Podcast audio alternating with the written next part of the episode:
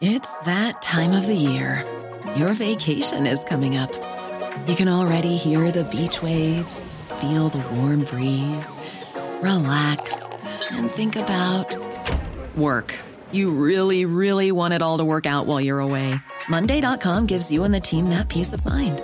When all work is on one platform and everyone's in sync, things just flow wherever you are. Tap the banner to go to Monday.com.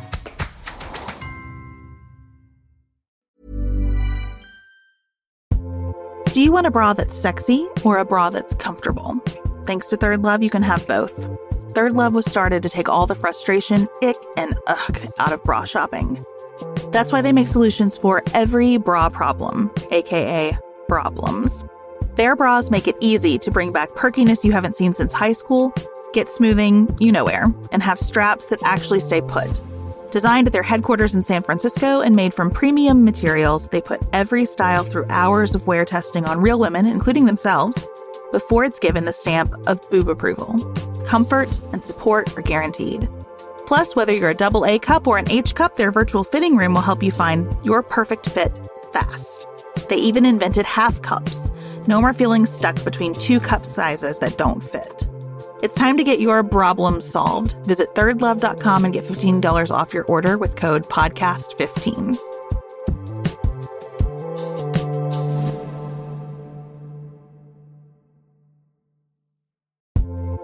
Summer is here. Pack your bag with sunscreen, your emotional support water bottle, and that steamy beach read. But wait, don't stop there. This year, there's a new kind of essential that's right at your fingertips. Dipsea is an app full of hundreds of short, spicy audio stories. They bring scenarios to life with immersive soundscapes and realistic characters. Discover stories about second chance romances, adventurous vacation flings, and hot and heavy hookups. And there's a growing library of fantasy series with werewolves, Greek gods, goddesses, Regency era historical fiction, and fairy smut. To explore the bounds of your pleasure, new content is released every week, so in between listening to your favorite stories again and again, you can always find something new to explore. Dipsea offers a modern approach to romance through high quality and captivating audio fiction. For listeners of the show, Dipsea is offering an extended 30-day free trial when you go to dipseastories.com slash pantsuit. That's 30 days of full access for free when you go to D-I-P-S-E-A stories.com slash pantsuit. dipseastories.com slash pantsuit.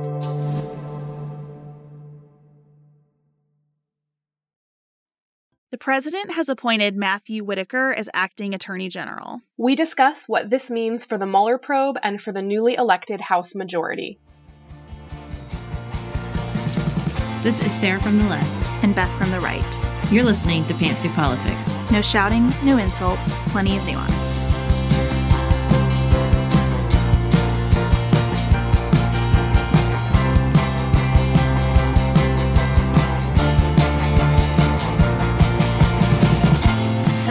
Welcome to another episode of Pantsuit Politics, everyone. As you might have noticed, there is a different voice joining me today. Elise Knapp, our marvelous production assistant, is filling in for Sarah, who's in Nashville, Tennessee, recording our audiobook. Shout out to John and Kevin and Gabe, who are working with us on the audiobook. They're an awesome team. I really enjoyed my time with them. And I know Sarah's having fun there too, although I did see on Instagram that she's struggling not to cry as she reads the book which hopefully lets you know that it's going to be good. Yeah, I saw that too, and I thought that seems so appropriate. But yeah, Sarah's Sarah's busy, and we figured that after reading the book all day, she would be out of a voice. So yes, here I am filling in, and got big shoes to fill. So. Well, I'm so glad you're here, Elise, and I want to thank you and Dylan both because I feel like you guys have moved mountains for me. I ended up having to go to my hometown for a family funeral today. My great uncle passed away at the age of 84. Um, he had a wonderful life and it was a wonderful celebration of his life, but it caused a lot of disruption here at Pantsuit Politics. And you would never know it because Elise and Dylan are so committed and so awesome. And I appreciate you both so much. Oh, well, we love doing it and we're happy to help, especially when it's a family situation like that where you need to be where your priorities are. You've had your priorities in the right order, to be sure. Thank you. And Sarah and I are going to be on the road this week. We are going to Houston, Texas. Many of you have asked what we're going to be doing in Texas. We will be at the National Council of Teachers of English conference. We are presenting about talking politics in the classroom with awesome listeners who awesomely and somewhat confusingly are also named Beth and Sarah. So we're going to do that. We are on a really tight schedule while we're in Houston. We would love to do a listener meetup or something else while we're there, but we just can't make it happen this trip. Don't worry, Texas. We will be back. And then we are flying directly from Houston to Gettysburg, and we hope to see many of you at the live show in Gettysburg, Pennsylvania. You can find out more about that in our show notes or our weekly emails or on our Facebook page. And today, Elise and I have lots to talk about. We are going to start out with the wildfires in California, do a little gratitude moment around Veterans Day, and then we will jump into what is happening in the Department of Justice. And we'll end, as always, with what's on our mind outside of politics. So, Elise, these fires are horrific. Yeah, I um we're recording this on Monday night and I listened to the daily this morning. Um I usually listen to it while I am getting ready in the morning and I was doing my makeup when I turned it on and and they had these personal recordings of people fleeing the fires, you know, obviously in their cars, talking to their kids, telling them that their their car's not going to catch on fire. And it did not turn out to be a great time to be doing my makeup um, because I was getting all teary and it's just so it's it's just devastating. It's really hard to imagine what these people are going through for sure.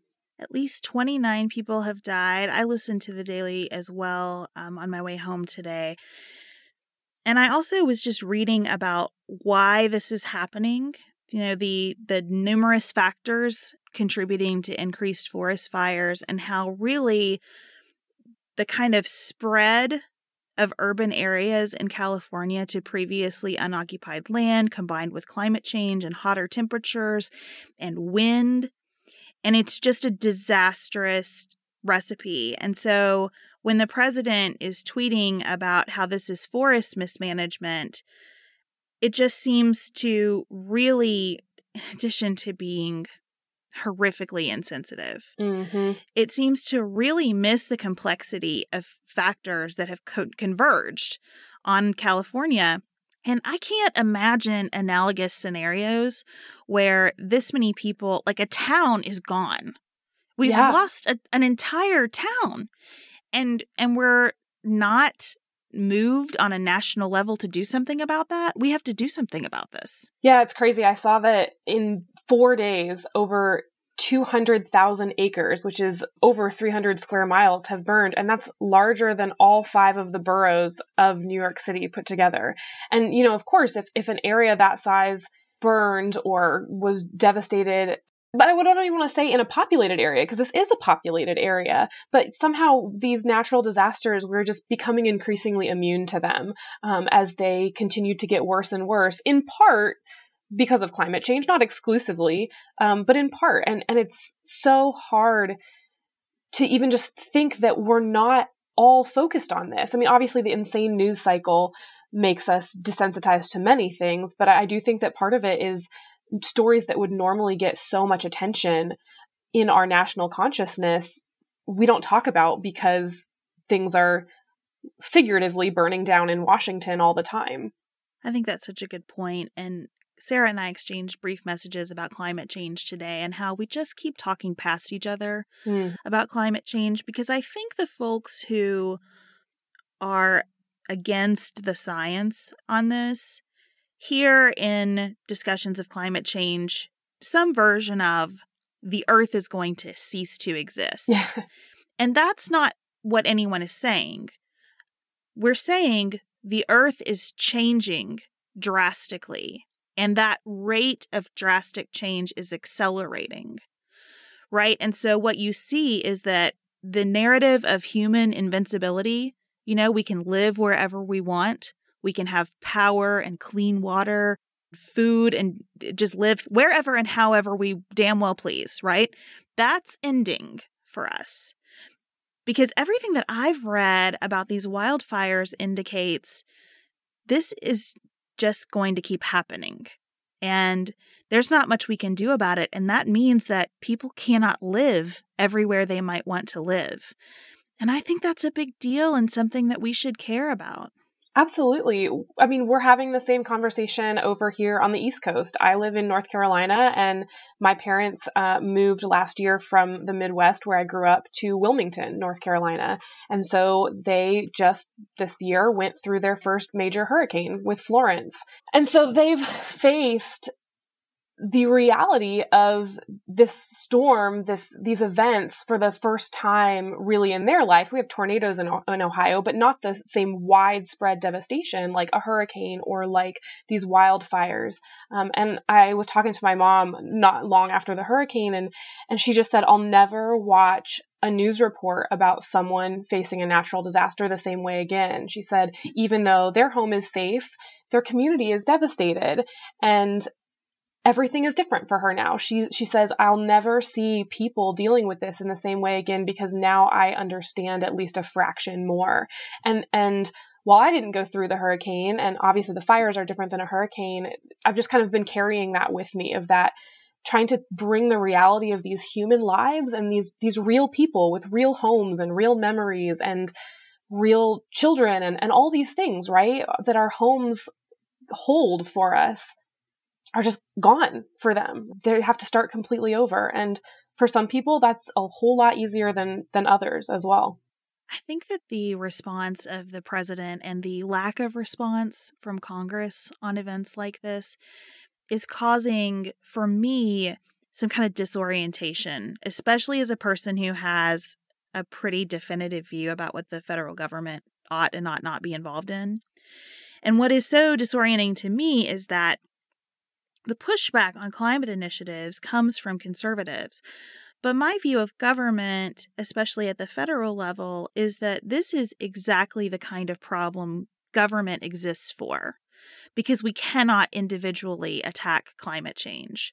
We cannot, even through a series of charities and churches and NGOs, attack climate change. This is something that does require all of us together to work on something. Natural disasters require a response greater than individuals can manage on their own, greater than states even can manage on their own. I was thinking about California and how California is understandably feeling politically attacked by the president's response to this event. And how, if I were the governor of California, I would be considering pretty hard right now what the United States has to offer me. Yeah. And what membership in the United States does for me. I've had this same thought about if I were the governor of Texas and the military is being sent to my border to solve something that is not a crisis, I would be thinking really hard about my power versus federal power.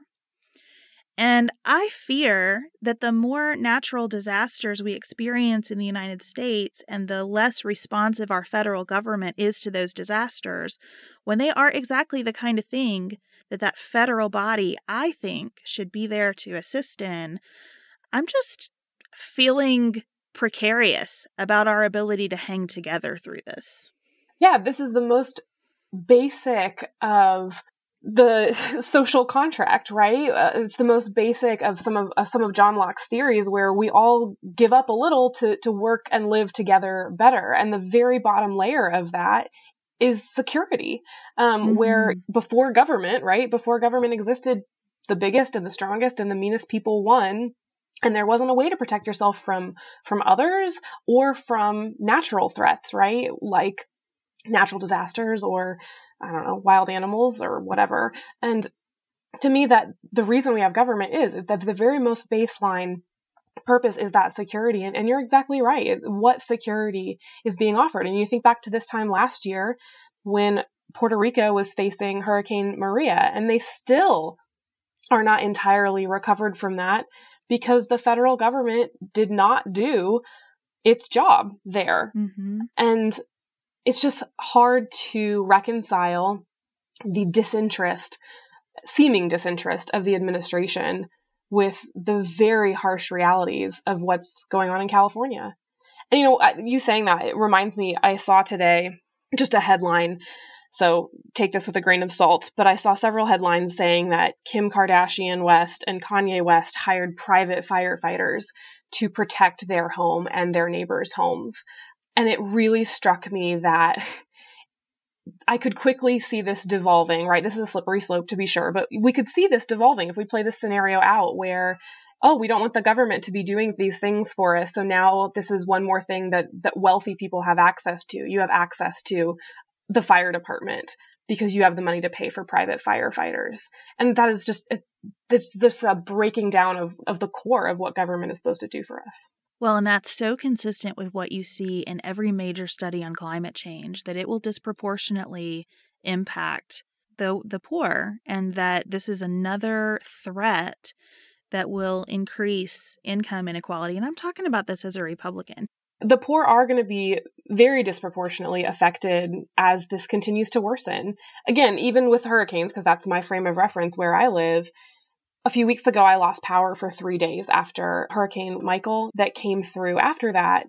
And I threw away basically everything in my fridge and freezer. And I, I stood there doing that, knowing that a few neighborhoods, a few miles over from me, there were people also without power for days who I know don't have the same resources that I do to replace all the things that they threw away. And it starts with small things like this, right? Where I had to throw away what's in my fridge and freezer. And for me, that's not a life shaking event. It was annoying, but it wasn't, it didn't change the way we had to look at our finances this month.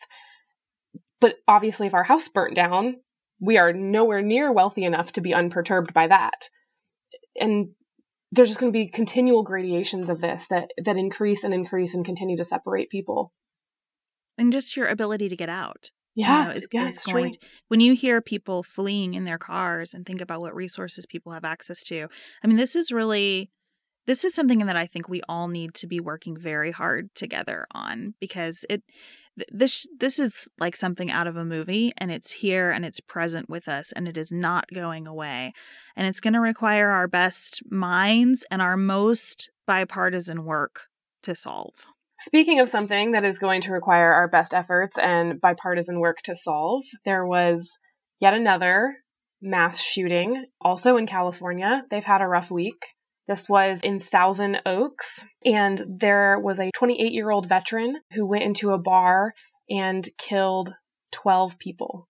So, as he was involved in this massacre, he posted on social media about doing it and about how he really didn't have a motive other than finding life boring. He said that people would call him crazy but do nothing except extend hopes and prayers after the shooting and he ended the rampage by killing himself. It's been reported since then that police were called to his home back in April for reports of a disturbance. He was evaluated. Under California law, if you are involuntarily committed, you lose access to firearms, and he was found not to be disturbed enough to be involuntarily committed. But there was a thought that he might be suffering from post traumatic stress disorder. His mother said she lived in fear of what her son might do. She wasn't worried about her own safety, but she was worried about him.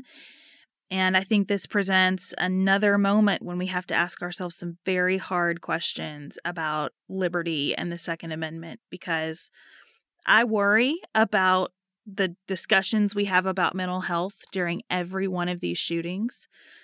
I also worry about treating mental health patients, about unnecessarily depriving people of their liberty. But I don't know how many more of these we have to go through to see that perhaps losing your Second Amendment rights, at least temporarily, probably we need to err on the side of care in this regard because, again, we, we have a public health crisis here. We do. And I'm a fierce proponent of gun control, but there's still something very real to wrestle with here. I, I'm uncomfortable with the idea of, well, we can just take anyone's property away, even if it's dangerous property, because I think that that's a really quick path to we can take things away for reasons that we made up, right? And and even 2 years ago I would never have even thought that, but but under this administration, a lot of a lot of things that felt crazy two years ago don't feel crazy anymore. Um, and there's also a lot of evidence here stacking up in morgues around the country, literally, that we have to do something, that what we're doing, the way that we're functioning right now is, is, not working. And I don't have the answer to that. I know that I think that we need stricter laws, we need stricter enforcement of the laws that we already have. And we also need to do this in a way that doesn't disenfranchise those with mental health struggles because that's a whole lot of the country. There's a lot of people in our country who face mental health struggles on a variety or on a spectrum of of intensity and we don't want to deprive those people of their rights but also it so many of these stories like with Parkland and with this Thousand Oaks shooter it, in the end, you know, after the fact, it comes out, oh, well, we had concerns and we were worried he would do something like this, and those are the circumstances where it just feels like, then why didn't someone do something? And and it's so frustrating and so heartbreaking. And I feel for the people who evaluated this person and made that call. Can you imagine what that's like? I mean, it's just layers and layers of trauma that we're living through with these shootings. And at some point, we just need to be able to have a real conversation. There was a headline, I think it was from CBS today, that I posted on Twitter. And the headline was something like Victim's family says that gun control is not the issue. When you read the article, what they said was that every time you say the words gun control, half of the population checks out of the conversation. They're just not willing to have the discussion. And they were saying we really need to have a conversation on a head and heart level first. And I think that's right, that we need to have some head and heart conversations. Sarah and I said what feels like forever ago now. We just need to sit around our tables and talk about what kind of country we want to live in. The fact that we continue to sit around and have such short gaps between the last worst mass shooting and the current one we can't all be happy with that. We cannot feel good about that.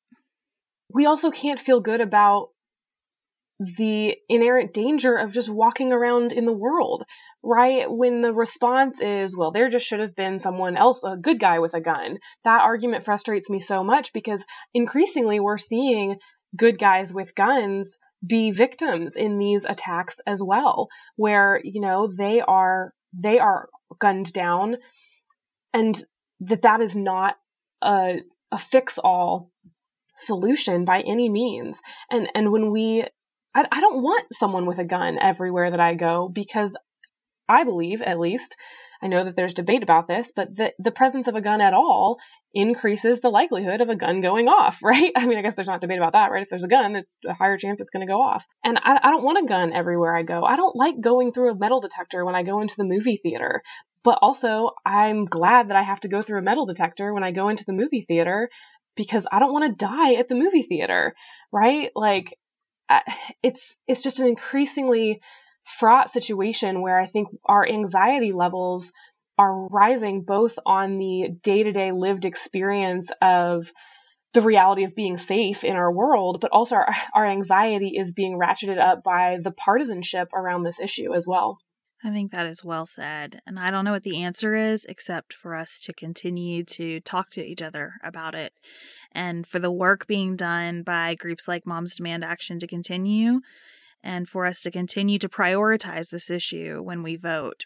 I, I don't want to write the Second Amendment out of the Constitution, but I want to have a serious discussion about its limitations that I that I don't think we're having today. I completely agree. Well, let's talk about Veterans Day for a moment in our gratitude section. There were a couple of things that I just felt specifically grateful for, in addition to feeling grateful for all who serve our country and, and who have served. And the first one I wanted to bring up is Pete Davidson's apology on Saturday Night Live. Did you catch this, Elise? I did. I'll be honest. I'm not a big Pete Davidson fan, and while I do enjoy SNL, um, I've been skipping Weekend Update quite a bit because I don't love the people that they have at the desk right now. Bring back a woman, please. I'm I'm sorry. Yes, can we can we just talk for a second about how there needs to be a woman on Weekend Update? Yes. It's so much funnier when you have that kind of chemistry yes. between the hosts. It's just a million times better. It is, and if we could specifically bring back Amy Poehler and Tina Fey, I'd be very here for that. Well, I totally agree. But they have other options. There are lots of women who could do that job for and sure. be better at it. Sorry, guys. Yeah. Sorry. But no, yeah, no offense, but also I'm not enjoying. I don't think you're funny. Um, but so I'm not a huge Pete Davidson fan. I don't love his hosting weekend update right now. And when I saw last weekend that Pete Davidson said this um, about uh, one of our veterans running for elected office down in Texas. Honestly, I, I didn't feel surprised. Um, I kind of, it was kind of one of those things that I was like, I do not have time to get my outrage machine worked up about this. And then I saw that all over Twitter, right? Of people getting all worked up on both sides of how dare he say this? And also, liberals aren't going to be mad about this. And it's like, no, we can also be mad about this. Um, you know, just it's kind of the whole spectrum of what's become a very normal response to these issues in our in our society. And I was like, I'm just not going to watch it. I'm just gonna I'm just gonna skip it. I'm gonna skip this one. But then when I saw that Lieutenant Crenshaw had come on the show and Pete Davidson had apologized, well, now you have my interest because now this isn't just the normal cycle of outrage. Now there's something new here. And so, yes, I did watch it and I thought it was great. I thought it was wonderful that Pete Davidson, in his quirky way, apologized and recognized that he made a mistake and admitted that. That's so rare in our society. And then I also just loved that Lieutenant Crenshaw came on and dealt with it head on, right? And, and the words that he had to say about how much we need more forgiveness and dialogue in our community. He'd fit right in on Pantsuit Politics. It was terrific. If you don't know what we're talking about, Pete Davidson made a joke about Lieutenant Crenshaw, who is a Republican candidate for Congress's eye patch. And he has an eye patch because of an injury that he suffered in combat. And it was a beautiful moment of someone actually being sorry and someone actually accepting that apology and just being done with it and moving on. It was it shouldn't be such a striking thing, no. but it was striking. I mean, it really was and I and I thought it was beautiful and I thought it was such a good example of some of the really positive characteristics those who serve in the military seem capable of picking up. You know, just a sense of what is important, what is not important that we that we belong together. You know, you got that sense from him that we belong together. You're making fun of me, it's fine. And I forgive you for going too far. And here we are. It's fine. It was just it was really terrific. It really was. That just that attitude of I'm not going to engage in everyone else taking this to a 10 on the outrage scale. I'm going to deal with this on a person to person basis, not on a national basis. You know, there, there, was just an element in their short conversation on air. It, it, just rang of two people having a real conversation where one says, I'm sorry, I screwed up. And the other says, you know what? Yeah, you did, but I forgive you and let's move on. And I think, you know, you know, you and Sarah talk about on the show about sometimes kind of bringing these conversations down to an individual level right it's easy for us to rant and rave about each about each other about what's going on on social media or on the internet but when we actually sit down with a real person and talk to them especially someone we have a relationship with that's where the real work is and that's when things actually get done that's right. I was also grateful on a totally different uh, spectrum from Pete Davidson. I was grateful for the remarks that Emmanuel Macron, the president of France, made about patriotism as he honored the 100th anniversary of the end of World War I. He said, Patriotism is the exact opposite of nationalism. Nationalism is a betrayal of patriotism. By saying our interests first, who cares about the others? We erase what a nation holds dearest, what gives it life, what makes it great, and what is essential, its moral values. I know there are old demons which are coming back to the surface. They are ready to wreak chaos and death. History sometimes threatens to take its sinister course once again. And I thought this was really a wonderful reminder that you don't end a war alone. You know, you don't you don't act in the world in defense of values unilaterally ever. The truth is that America needs its allies and its allies need America. And I'm so happy that there is leadership coming out of the EU on this point because no one knows better than European countries how important military alliances are and how important just having friends in the world is. And I'm glad that he's not afraid to to say this. I agree. I thought it was such a moving speech and pointed to be sure. It was so refreshing to hear a leader speak such powerful prose and and to speak well and to say what he means and eh, yeah, it was it was a great speech, and and I loved the images that came out of the the armistice celebrations over those several days um, of of German and French and British and all of these European leaders sharing this moment when a hundred years ago their countries were attempting to destroy each other. And in the grand scheme of things, it was a reminder for me that history is long and the battles we're fighting right now will not last forever. The wars that we're fighting right now will not last forever. And we want to build relationships that can can withstand that and we need relationships that with, can withstand the test of time in great ways and we need to also again be able to offer forgiveness not just on a personal level but sometimes on a national scale as well Next up, we are going to discuss the firing of Jeff Sessions and the appointment of Matthew Whitaker. This show is sponsored by BetterHelp. This year is going by so quickly, and I had a little bit of a moment of panic about it this week. I thought to myself, I'm losing track of time. It's going so fast. It's going to be December before I know it. My kids are growing up, and I just kind of was spinning out. And I stopped and I closed my eyes and I pictured my last therapist, who I haven't seen since the end of 2020. But I remember the way he talked me through these issues, and I sort of channeled his energy and put my feet on the ground and thought, this is just how time feels now, and there's nothing wrong with that or right about it. It just is. But those skills that I learned in therapy are so important to helping me take a second to celebrate what's going right and decide what I want to adjust for the rest of the year. If you're thinking of starting therapy, which I cannot recommend enough, give BetterHelp a try. It's entirely online, designed to be convenient, flexible, and suited to your schedule. Just fill out a brief questionnaire to get matched with a licensed therapist and switch therapists at any time for no additional charge. Take a moment. Visit betterhelp.com slash pantsuit today to get 10% off your first month.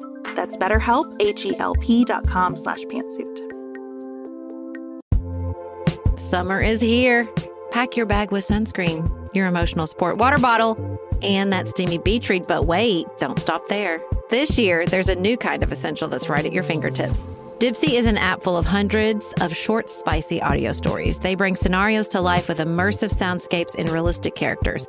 Discover stories about second chance romances, adventurous vacation flings, and hot and heavy hookups. And there's a growing library of fantasy series with werewolves, Greek gods, goddesses, Regency era historical fiction, and fairy smut.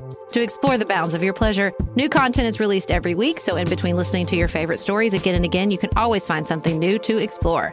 Dipsea offers a modern approach to romance through high quality and captivating audio fiction. For listeners of the show, Dipsea is offering an extended 30-day free trial when you go to dipseastories.com slash pantsuit. That's 30 days of full access for free when you go to D-I-P-S-E-A stories.com slash pantsuit. dipseastories.com slash pantsuit.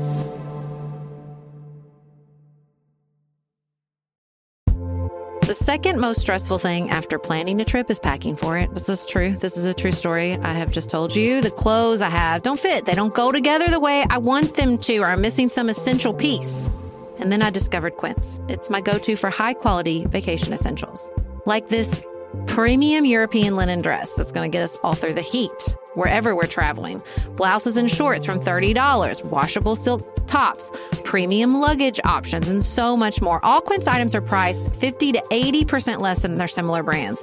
By partnering directly with top factories, Quince cuts out the cost of the middleman and passes the savings on to all of us.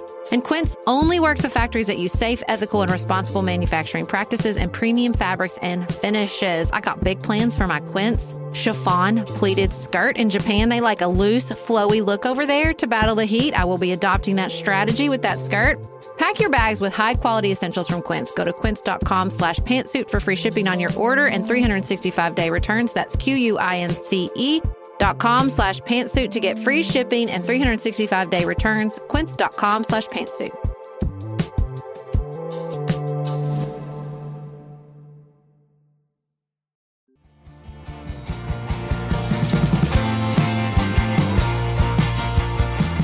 So Trump fired Jeff Sessions about 12 hours after the midterms. Not even that, really. he was like, We're not even going to wrap these races. Pack your bags, Jeff.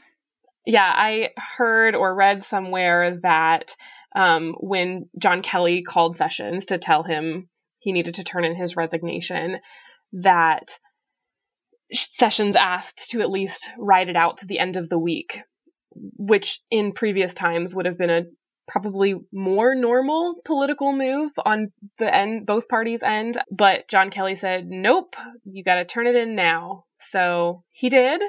Certainly wasn't an unexpected move by the president but to do it just that fast after the midterms was it still somehow astonishing. It was and it has been drama since Jeff Sessions recused himself from the Russia investigation, the accounts in Bob Woodward's book, Fear, talk about how Sessions was refusing to resign and basically said he's going to have to fire me, um, that they didn't really speak after that. There were accounts in Fire and Fury of a, a moment when Sessions said he was going to resign and Reince Priebus begged him to stay. It was a little differently told in Bob Woodward's book. Who knows? He's out. And normally, what happens is that we kick into a statutory scheme for replacing the Attorney General. We have a statute that says when we have a vacancy in the office of the Attorney General, the Deputy Attorney General takes over. So oh, that means so that Rod, Rod Rosenstein. Yep.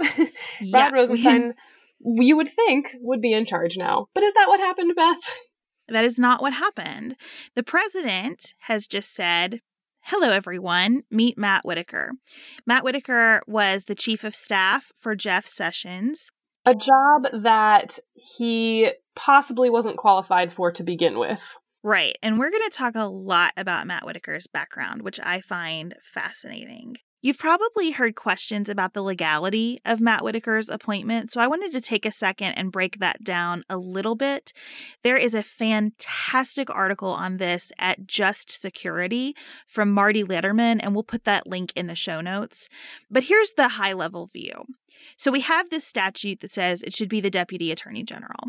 We have another statute called the Vacancies Reform Act of 1988. And that statute allows the president to appoint government officials who've served over 90 days at a certain pay grade in the federal government's pay scale to perform the duties of a vacant office. And so the Department of Justice's position says that these are kind of two different doors, and the president can use either one of these doors. The Deputy Attorney General could take over, or the president could appoint someone under the VRA. So Marty Lederman points out that when Alberto Gonzales resigned as Attorney General in 2007, President George W. Bush named the Assistant Attorney General for the Civil Division to be the acting Attorney General when the AG succession order in effect at that time would have assigned those functions to the Solicitor General. So this is before Congress changed it to say, no, it's going to be the Deputy Attorney General. So even though we had a statute under George W. Bush for who should take over, he did appoint someone else. And Lederman goes on to say, and I'm going to quote him here as far as I know, however, the appointment of Whitaker would be the first time in U.S. history that the president has designated as an acting attorney general someone who was not then serving in an office to which he or she was appointed by and with the advice and consent of the Senate. And it'd be the first time since 1868, i.e., since Congress enacted a specific AG succession statute, that the acting AG would be anyone other than a sitting Senate confirmed DOJ officer. So, this is a pretty big deal. And there are two legal problems now with this appointment.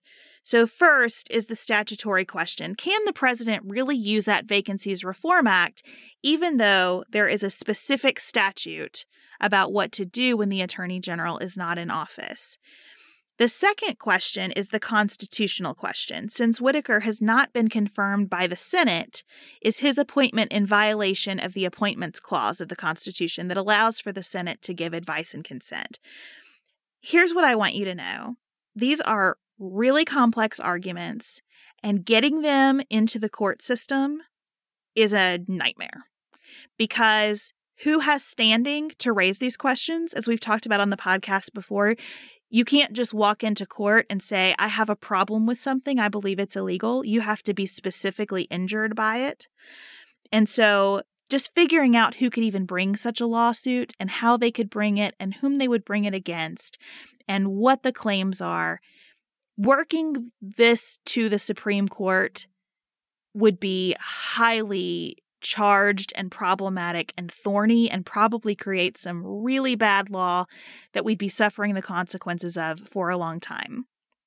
That said, hard for me to see how we just say, well, this seems okay. Because these are really important questions. They are, and they're questions that are not ones with easy answers. This is yet another situation where I try to remind myself that the silver lining of the Trump administration is that I'm learning so much about the process of our government and how things work and the way they're supposed to work and how they're not working. And I'm I have been a political nerd and a legal nerd for as long as I can remember and still I'm learning so much. I had no idea that this there were so many rules and regulations on who becomes acting attorney general. And and you're exactly right Beth that to fix, to change this, whatever verb you want to use, is going to be or or would be an incredibly messy legal battle. And it just doesn't seem like it's one that we have the bandwidth for right now. There are so many potentially messy legal battles that this newly elected democratic house has its buffet of options to choose from and, and i don't know that this is going to be one that they want to tackle well, I'll tell you what, my view is that they are the people to tackle it. I agree. this this should not go through the court system. I think that this this should be a bipartisan group of representatives and senators going to the White House and saying, we are putting our foot down about this. You will put someone in that office who has been confirmed by the Senate. Don't care who it is, but someone who's been confirmed needs to be sitting in that seat because this is going to be incredibly ugly and fracturing for the country if it ends up in the court system, especially if it ends up in the court system going all the way up to the Supreme Court when you have a nation very bruised by the last two appointments to the Supreme Court, by the last three appointments to the Supreme Court, right? and still questioning where the court is and what it's about and and how partisan the court is. I, I, if I were John Roberts, I would be like kneeling beside my bed praying every night that this case doesn't come to me because it is a hard one and the court does not need to be weighing in on this right now. And and I think this is where Congress just needs to show some muscle. Like where are the people who are walking into the president's office like West Wing style and saying, "Listen, you have to contend with us and you don't want to fight us on this." I would pick this battle if I were there, I'll be honest with you. Yeah, I, I think we're going to see more of that now that there is a Democratic House there is going to be some pushback from legislatures, at least from the Democratic side. I mean, not that there hasn't been pushback to this point, but some pushback with some actual power behind it. I want to go back to what you said that this is this is such a difficult case and it would be so tough if it did get, go into the court system. And I think that it's important to clarify that if you look at this from a, a moral perspective, it's really not that hard. um, but trying to make a legal case for it is where things will get very, very messy. And you're right, this is on a matter of principle alone, this should be a really straightforward issue for both parties to go to the president and say, look, the country is fractured, the country is hurting right now, and the country is concerned about abuse of power. And so you need to have someone in this position that is trustworthy and that has been through some sort of vetting in the structure that has been built for exactly that process. And that's the thing for me. Matt Whitaker, let's put everything we know about him personally aside. This could be Brene Brown, right? Who I believe is one of our country's finest. And I would still say, Mr. President, the Senate has a role to play. This is one of the most important offices in our country. The power of the Attorney General is massive. We must have someone we've confirmed in this seat. We must. Yes, we do. And I think right now we're so wrapped up in this idea of the Mueller investigation for good reason, right? But I think we're forgetting about all the other things that the Justice Department oversees. It's, you know, at the beginning of the Kavanaugh nomination process, before everything got real crazy, um, I just kept reminding people in my life as it as we discussed it that abortion is not the only issue that the Supreme Court decides. In fact, it might not see an abortion case for years. I don't think that's probably going to be true, but there are so many other things in the litany of items that the Supreme Court could have an influence on. And it's the same thing here. The Justice Department oversees so much of what's happening in our country, including a lot of what's happening around immigration, which is also a mess right now. And so to put a person in this position who has not gone through the proper vetting and who, as we're going to talk about his background here, maybe wasn't even qualified for the job he had to begin with, it's concerning to say the very least. Earth Breeze Eco Sheets look just like a dryer sheet, but it's ultra concentrated, liquidless laundry detergent. It's the best of all worlds. Earth Breeze is tough on stains and odors while being kind to the planet and your skin, so it's good for sensitive skin. It reduces plastic waste. All of these things are true and amazing, but let's get to the heart of it. Y'all know I have a laundry system. You know it revolves around training children as young as possible to do their own laundry. Earth Breeze Sheets feels like they were invented for this. Because littles maybe sometimes struggle with those big heavy jugs, or maybe you worry about the pods, but here we go. Here we go, y'all. Earth Breeze Eco Sheets. It's like the perfect solution. A child as young as two can handle these sheets. And even with toddlers, like you can get them involved. And this is a way to get them helping with laundry even before they could do it themselves. Ugh, I love it so much. Right now, our listeners can receive 40% off EarthBreeze just by going to earthbreeze.com slash pantsuit. That's earthbreeze.com slash pantsuit to cut out single-use plastic in your laundry room and claim 40% off your subscription. earthbreeze.com slash pantsuit.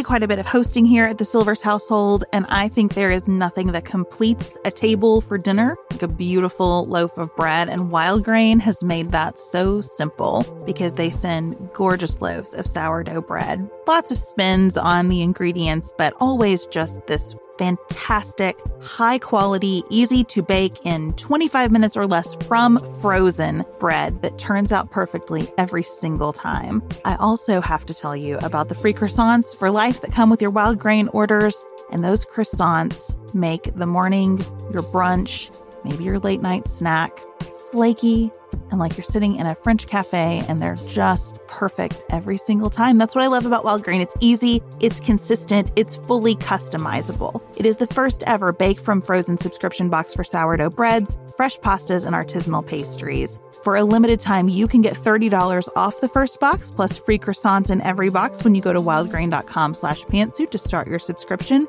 You heard me. Free croissants in every box and $30 off your first box when you go to wildgrain.com slash pantsuit. That's wildgrain.com slash pantsuit, or you can use promo code pantsuit at checkout.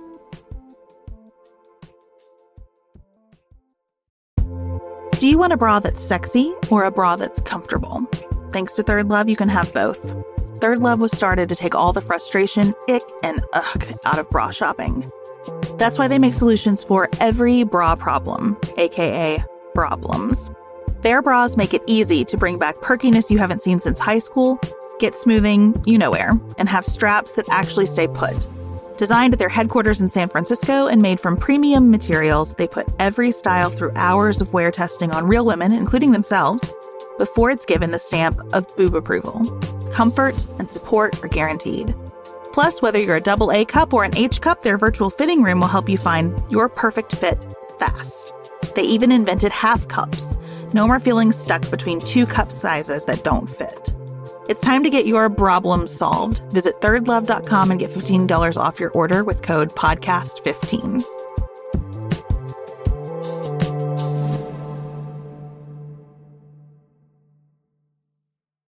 So let's talk about who this guy is. He has an MBA and a JD from the University of Iowa. And So he let does me have a law say out of the degree. gate, uh, yeah, he has a law degree. He, I'm happy to see a diversity of educational backgrounds represented in the Department of Justice. I do not think everybody should be from the Ivy League. I do not even think everybody on the Supreme Court should be from the Ivy League. So I have no problem with his education. Hooray.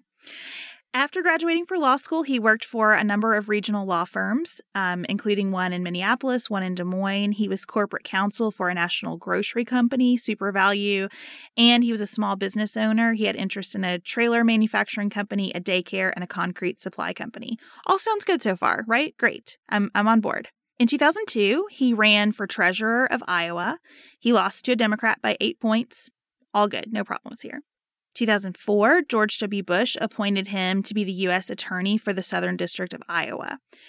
And here is where I start getting concerned. While he was the U.S. Attorney for the Southern District of Iowa, he led a two year prosecution of an Iowa state senator for allegedly extorting $2,000. So the resources of the federal government were used against this person over a crime allegedly in the amount of $2,000 for two years. The jury acquitted this individual in less than two hours, and some reports say that it took them about 20 minutes to find that he was not guilty. And this guy, the state senator, was a young liberal Democrat who was openly gay. And Matt Whitaker made ugly comments on talk radio about his sexual orientation.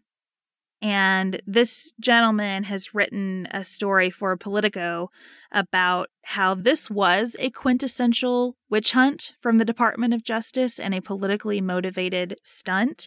Um, we'll put that link in the show notes. It is worth reading. Okay, so he seems very partisan. Okay, that can let's let that be our conclusion. He seems very awfully partisan and perhaps to not have a lot of respect for all citizens. In 2009, he resigned. He was replaced by an Obama appointee and he went back into private practice. He helped with Tim Pawlenty and Rick Perry's presidential campaigns, and then he ran for a nomination in the Senate. He ran for the Republican nomination for the Senate in Iowa. He placed fourth in the primary, losing big time to Joni Ernst, who would go on to win that Senate seat. He chaired the campaign of Sam Clovis for state treasurer. Clovis lost that campaign, and then he started going on television to capture the attention of one Donald J. Trump, hoping to be appointed to the federal bench.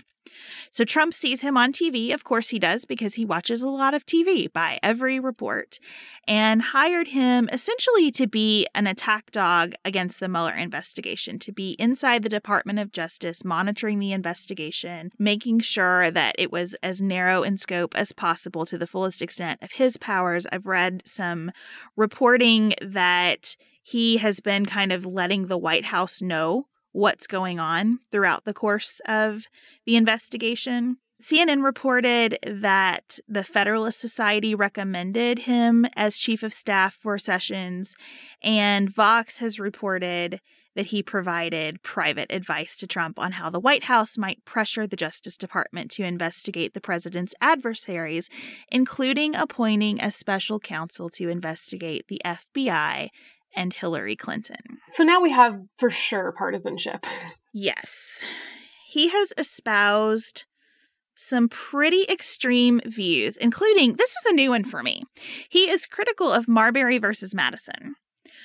If you have even toyed with the idea of going to law school, you probably know something about Marbury versus Madison because it is pretty much the foundation of how the Supreme Court operates. It is where judges said for the first time, we are the final arbiter of the Constitution, and what we say is the law of the land. And our entire system of justice is really built around those ideas. So I've never heard anyone seriously make the argument that Marbury versus Madison was wrongly decided, but there's first time for everything. He also has said that judges should have a biblical worldview, that he would not support the appointment of secular federal judges, which would also tend to run contrary to the Constitution. He has said that states should be able to nullify federal laws. Again, Constitution says otherwise. We have a supremacy clause saying that federal law trumps state law. And then there is one final detail that you might have heard about that I thought we could walk through to make sure everybody understands it. He was on the board of directors for an organization that was basically a scam.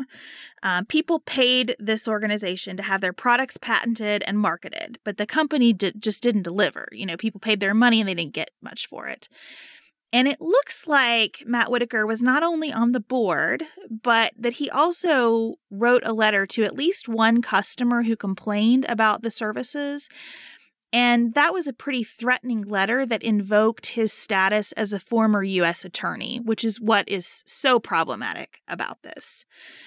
So now we have someone who seems incredibly partisan, who has some views that are contrary to just the letter of the Constitution, and also seems pretty comfortable with using power for his own purposes.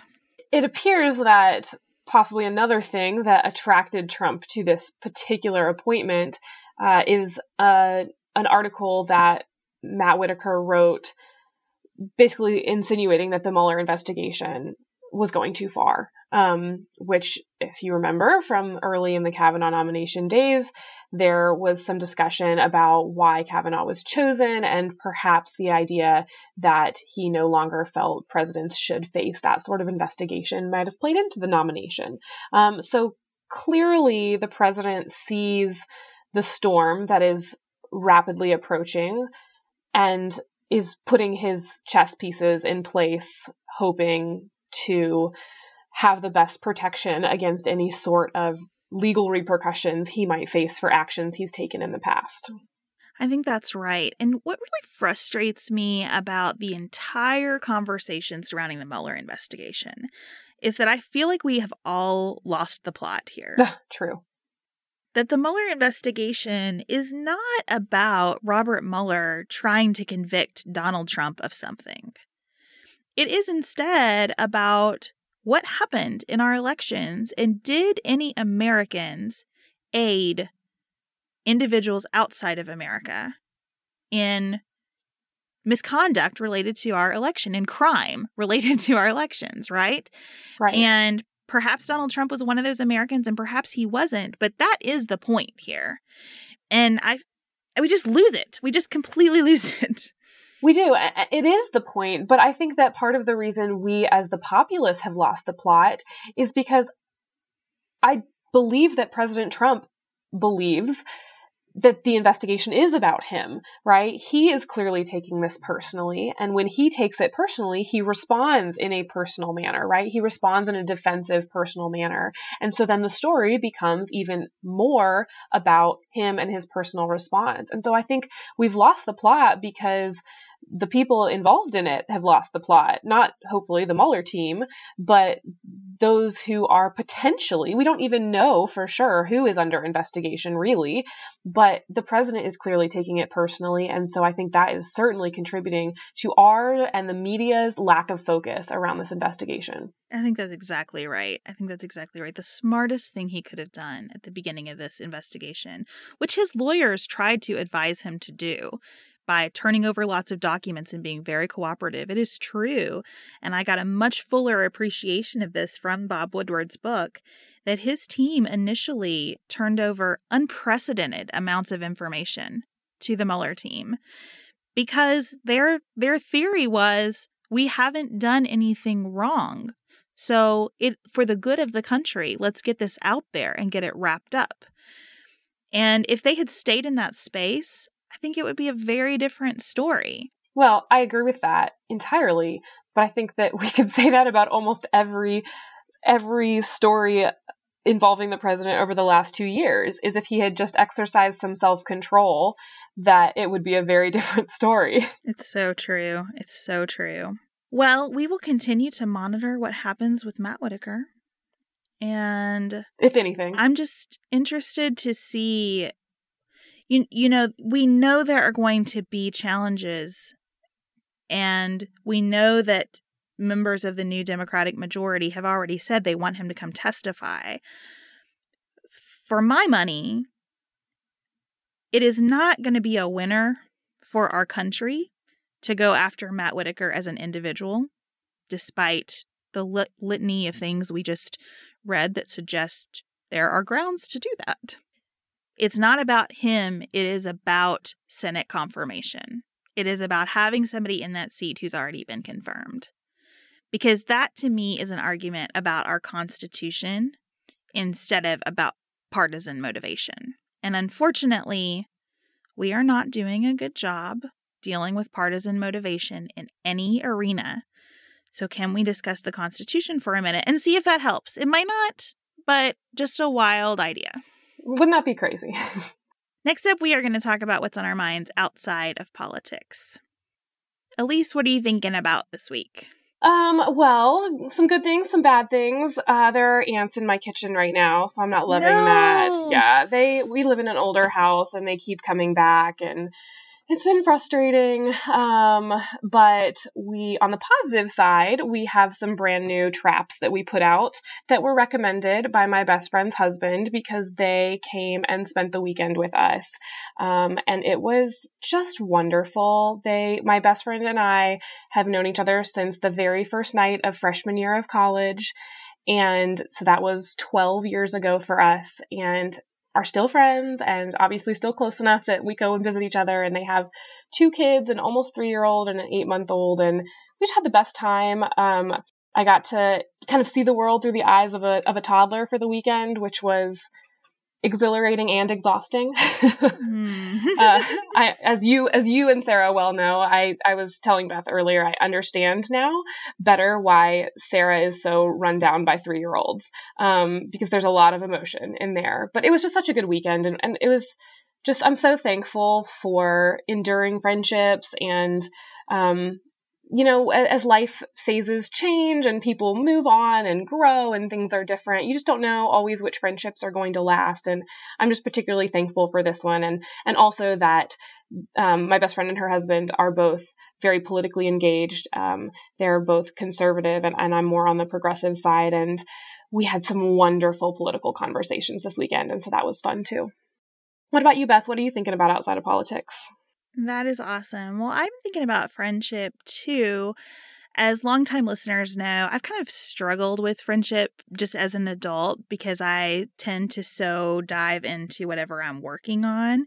But I have really kind of tried to make relationships more of a priority over the past couple of years. And so, since the last week has for me been very tumultuous, as for many people in our country, dealing with election results. We had a death in the family. I've been sick. My kids have been sick.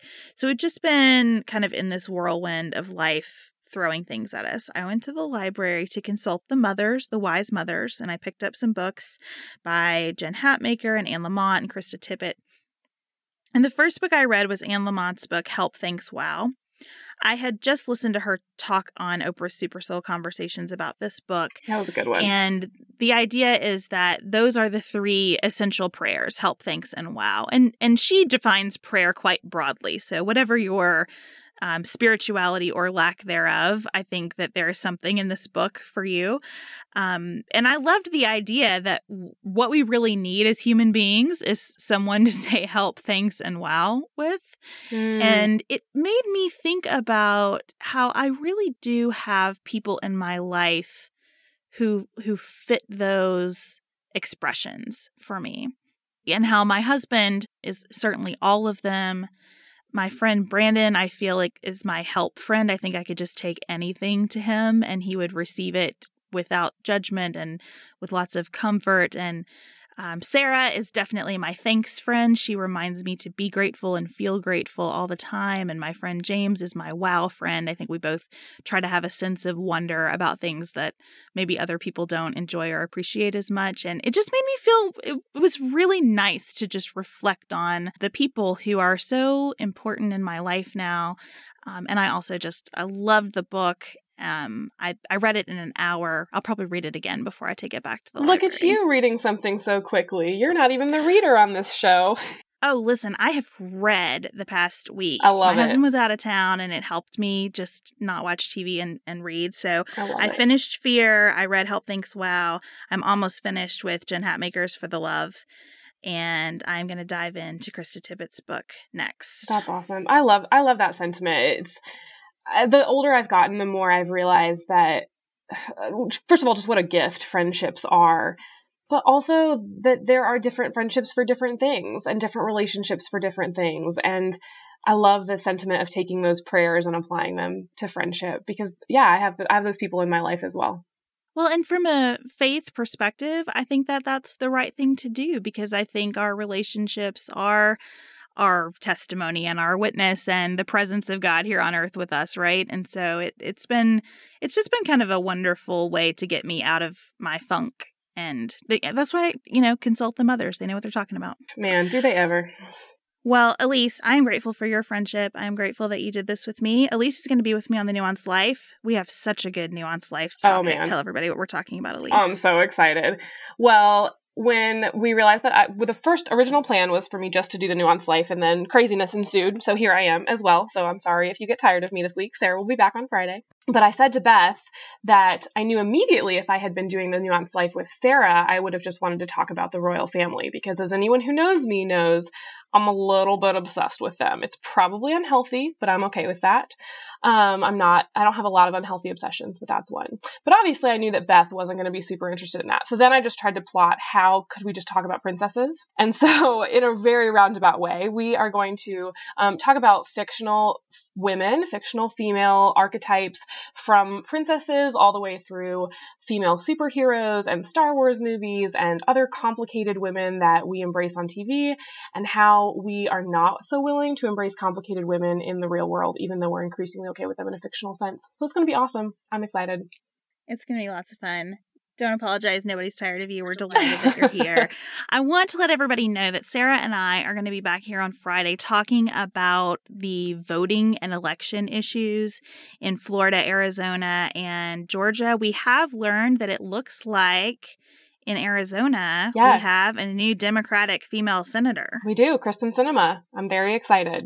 So we'll talk more about that and all of the issues on Friday. Hopefully, we'll have a little bit more clarity. And we're going to talk about that article where Alexandria Ocasio Cortez cannot afford to move to Washington, D.C. yet, and about the price of public service in general. So it's going to be a great show. We'll talk to you on Friday on the Nuanced Life between now and then. Keep it nuanced, y'all.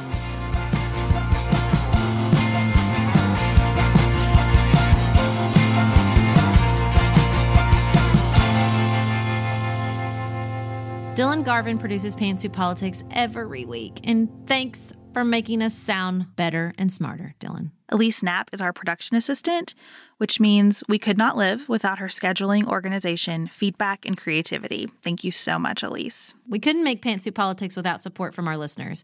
Go to patreon.com slash pantsuitpolitics to learn how you can receive more nuance and help make the show better. Special thanks to our executive producers who have committed to supporting us in a major life giving way Tracy Putoff, Tim Miller, Cherry Haas, Sarah's husband Nicholas Holland, and my husband Chad Silvers. Learn more about our live events that we're involved in and what we're reading each week by signing up for our weekly newsletter at pantsuitpoliticsshow.com. And connect with us and members of the Pantsuit Politics community by following us on Instagram, Facebook, and Twitter.